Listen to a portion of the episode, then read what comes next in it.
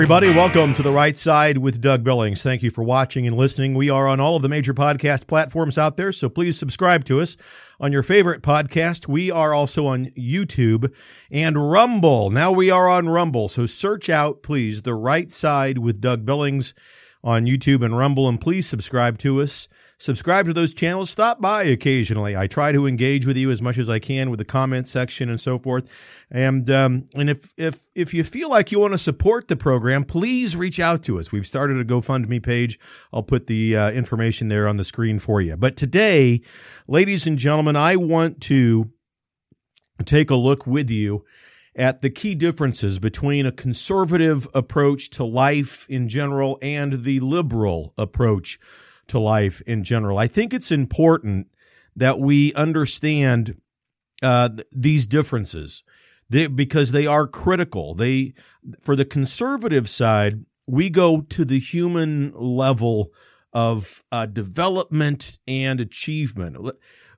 Let, me let me first set the stage here with regards to how I think we're going to see this play out with regards to our own development as a conservative movement, a conservative party. I, I think that the Republicans are going to retake the House of Representatives in 2022. I think that's a foregone conclusion. I think that we have seen socialism and communism being rejected by the vast majority of people. Uh, the the latest statistics say that only five percent at most of the American population would even uh, want to entertain the idea of a serious approach to communism and socialism. So we know that you know the ninety five percent of us who don't want socialism and communism are left to grapple with you know the the age old question and differences of what it means to be a conservative and what it means to be a liberal. And our society, I think, is is easily defined when we look at the differences of how we would approach life as each one of those groups. I, I think that we can point to, uh, I can give examples of how a liberal society would be, focusing more on politics than the individual, and then a conservative approach, focusing on the individual and developing de- developing the individual before we begin to develop the the uh, the society in general. I think that Pelosi and Schumer are in a bad position. You know, they're letting the the vast minority of their party, you know, AOC, the squad, Bernie Sanders, dictate what they do. They are letting the minority in their party dictate everything that they do. There was, don't forget, my fellow patriots, there was a massive red wave in November where we gained so many seats in the House. Now we've got to hold the Senate this year. You know, in Georgia, they've got that runoff election. You got to get out there and vote for Loeffler and, and Perdue. But in in November, those those trends were not supposed to take place. We weren't supposed to enjoy such a, a red wave, but we did, partly in fact, I think, because of what I want to talk with you about today. And hopefully give you hope. Give you hope that we are on the right path as a party and as a group of conservative patriots. We're on the right path, and the hand of God and His divine providence is with us. Now, you'll never see this covered. You'll never see it talked about in the mainstream media. Of course, you won't. We're the only ones that talk about this kind of thing. But the, the presumption of the common American is that socialism and communism, it must be some sort of a dominant political, philosophical desire of the majority of Americans. And that's just not the truth, ladies and gentlemen. I'm here to tell you and give you hope. That's not the truth. The only reason that the common American thinks that or might be tempted to believe that is because that's all we see on the mainstream media. The the surge of the radical left. You know, we, we saw the burning of America over the summer, and I'll get to that in a moment. But it, it is, I think that we have to be honest, socialism and communism is, is clearly gaining some momentum, especially within the younger generations, but it's not yet anywhere near a, a majority mindset of the American population. But there are parental and there are educational reasons as to why this is happening. But still, like I said, far too few people that believe truly in socialism and communism to make up a majority, anywhere near a majority of the people. Remember, there's key differences between us, key differences between conservatives and liberals. And I think that it helps us uh, achieve hope when we look at and we talk about these differences. I really do. I think it's an important discussion that uh, that we don't have often enough. Let me let me explain. Conservatives believe that in order to better society, in order to make society a better place, better functioning, that we have to begin first with the individual, with us, inside. We have to try to change from within to become the best version of ourselves that we can be. That's the conservative approach. Strive to overcome our individual failures, our individual challenges, our individual adversities. And we do this with a combination of faith, faith in God, we do it with prayer and we do it with individual effort. And sometimes along the way, if we're lucky, we have good mentors. We have good parents. So is then when we focus on those internal individual things, when we become the best version of ourselves and on the way of uh, on the pathway to becoming the vet, the best version of ourselves, we begin to influence society in a positive way. We believe as conservatives that meeting challenges and adversities is part of life. We don't try to hide from challenges or adversity. I'm not saying that we always enjoy them. They're not pleasant challenges and adversities, but we understand that if we're able to meet them and beat them, overcome them, that we become better. We become better. Usually we start thinking about this in school when we are in, in pursuit of our academic achievements or our athletic achievements, right?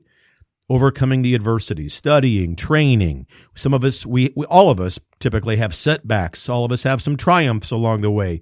But each of those things, triumphs and setbacks, teach us valuable lessons. What I call seeing everything as a gift, seeing all that comes our way as a gift.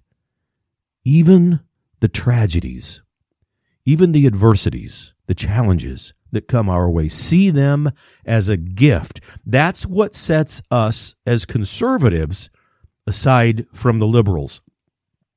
So, what do I mean? Seeing adversity as a gift. How do we do that? What are you talking about, Doug?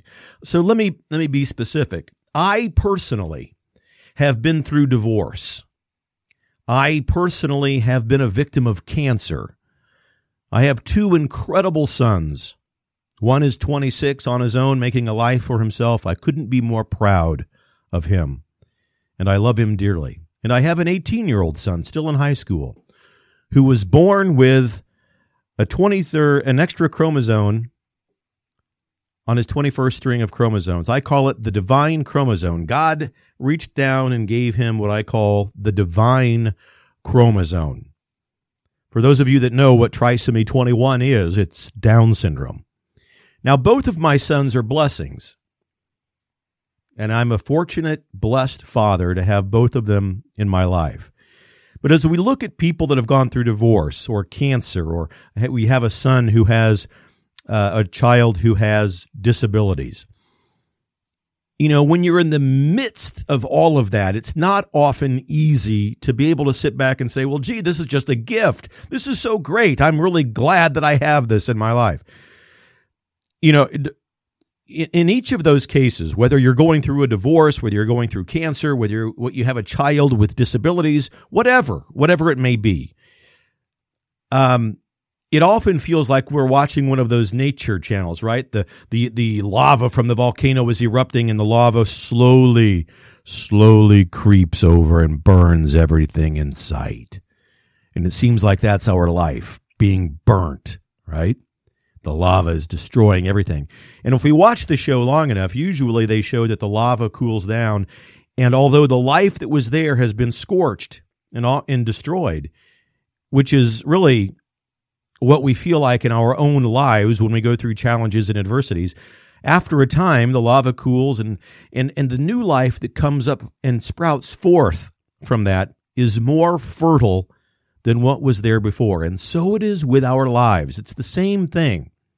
So if we as conservatives in this in this entire terrible crappy year of 2020 can take a step back and look at the challenges and adversities that have come our way and they may be many and they could be financial and we might feel helpless and hopeless.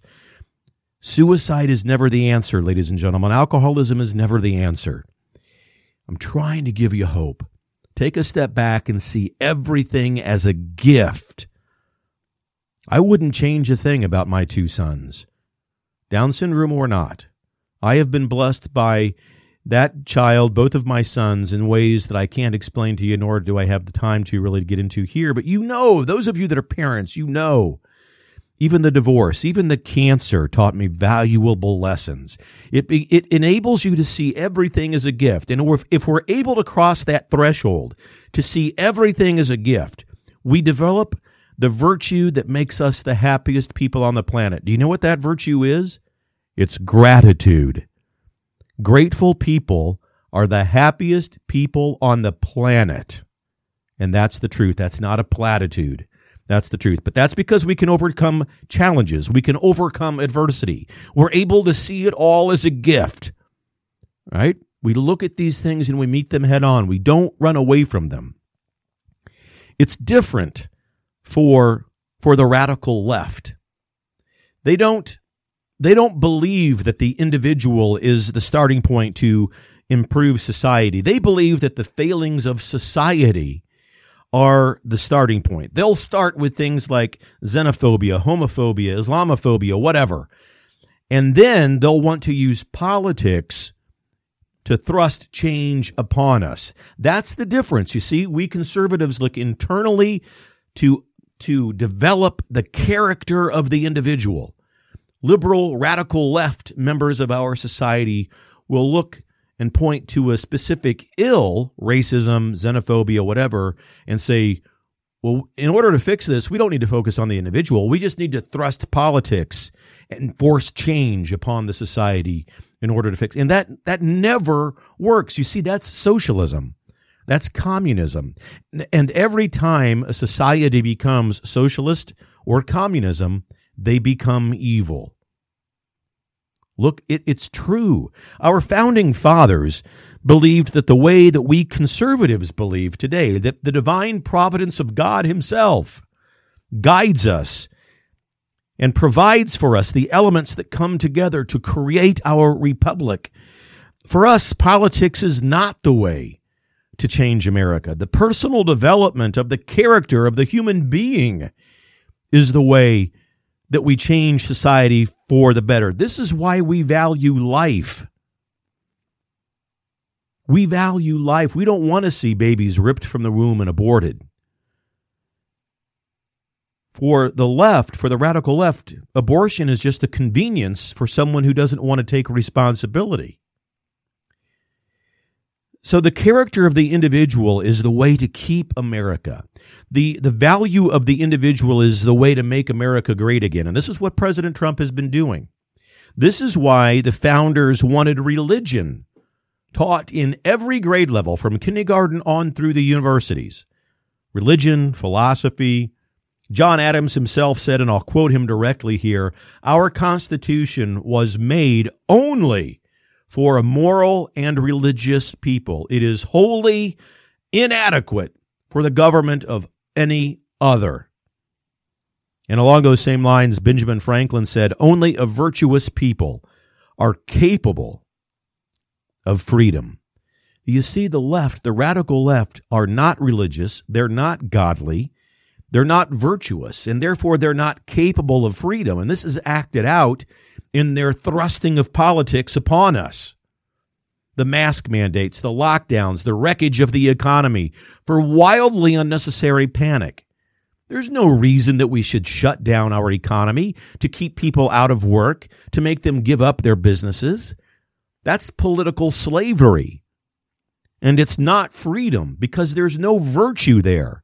There's no godly honor of developing the character of the individual. It's simply thrusting politics upon the society in order to make change. The radical new democratic Socialist Communist Party is not it's not a moral or religious party as Adam said that we have to be. I mean, all you, you think that I'm wrong about that. If any of you doubt that the that the new Democratic Socialist Communist Party is not virtuous, it's not religious, and it's not moral, just look what they did all year long: the burning of American cities, riots, looting, arson, anarchy, toppling statues, murder, rape. They did that was the radical new Democratic Socialist Party electoral base. They were on the streets and it was behavior that clearly is not moral and it's not religious, it's not godly. And Franklin's quote, only a virtuous people are capable of freedom, rings true today when you look at the mask mandates, the shutdowns of business, the, the, the, the prohibition of religion and church, shutting down your businesses, wrecking your livelihoods, canceling Christmas. Where I mean, where we can go on and on. There's no freedom in those behaviors because the party thrusting those behaviors upon you is not a virtuous or godly party. From the, t- from the time of our founding, ladies and gentlemen, until the 1960s, schools and our parents focused on this character development that I'm talking about. But since the rise of the left, we've been bullied into the abandonment of teaching of Christianity, of religion in our schools. The Bible, unless you go to a school that somehow miraculously allows the Bible to be taught as an elective, isn't taught at all anymore. We're taught not how to develop our character with the application of morality and religion, but rather we're taught that our society is inherently racist and evil. We're taught that our kids are taught that American exceptionalism is a sin. It's bigoted. It leads to the opp- oppression of other people, not only in America, but throughout the world. We're taught that this global warming is the biggest threat of our world that we face. And we look and we see that the exceptionalism that we are, the truth of American exceptionalism is trampled upon. And then when we get into the universities, we're taught that economic inequality is a sin. It's the fault of the tyrannical white man and that Caucasians are guilty of white privilege and that we perpetuate a culture of rape on university campuses simply because men and women want to date each other. That consensual relationships are sinful and harmful. Christian people who want to simply date each other are labeled part of the rape culture on our campuses at universities now. Historians know that throughout our history, the two primary influencers in all of this, as we look at history, the two primary influencers of a person's character are fathers and religion. And that's a conservative approach to life. Now, the liberals, when they hear that, their heads explode. Fathers? You mean men? And religion? What? They, their heads explode. It's a conservative process, believe me, and I know it. Fathers and religion, these are the two fundamentally necessary elements that are missing from America today. The systematic problems in America are not first racism or prejudice. The single most significant problem in America today is the demise of the traditional family. One man, one woman, and their children, with the father as the spiritual head of the household and with the wife together developing the character of their children, teaching them to be godly, raised with religion in the household, praying and eating together at the dinner table, learning and teaching their children how to overcome adversity, how to meet challenges, and that life isn't always fun, and that we don't always get our way, to see that everything that comes their way is a gift, and to glean the blessings even from the tragic events in life. That they can find, if parents, mother and father come together and teach their children that you can find wonder, joy, and meaning in this life with God and His Son, Jesus Christ, at the center of all that we do. Liberal parents don't do that. There is no discussion of God and individual character. There is no lessons of how to overcome adversity and challenges in life. There are participation trophies. They're told to go fix society without first teaching their kids to fix yourself first. They don't believe in facing, overcoming, and achieving. They don't see overcoming adversity in any of that.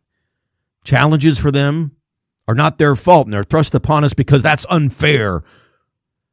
Everybody gets a participation trophy. And of course, we know that does not teach character. Giving participation trophies and teaching children not to overcome tragedy, adversity, and challenges does one thing really well, ladies and gentlemen. It teaches them how to have uncontrollable meltdowns when they don't get their way. All we had to do is look at the 2016 presidential election to see adult people raised by parents who taught them that participation trophies are all you need that couldn't cope because they've never been taught how to overcome adversity. They've never been taught that you know you know you might not get your way this time, that you'll have to work through that.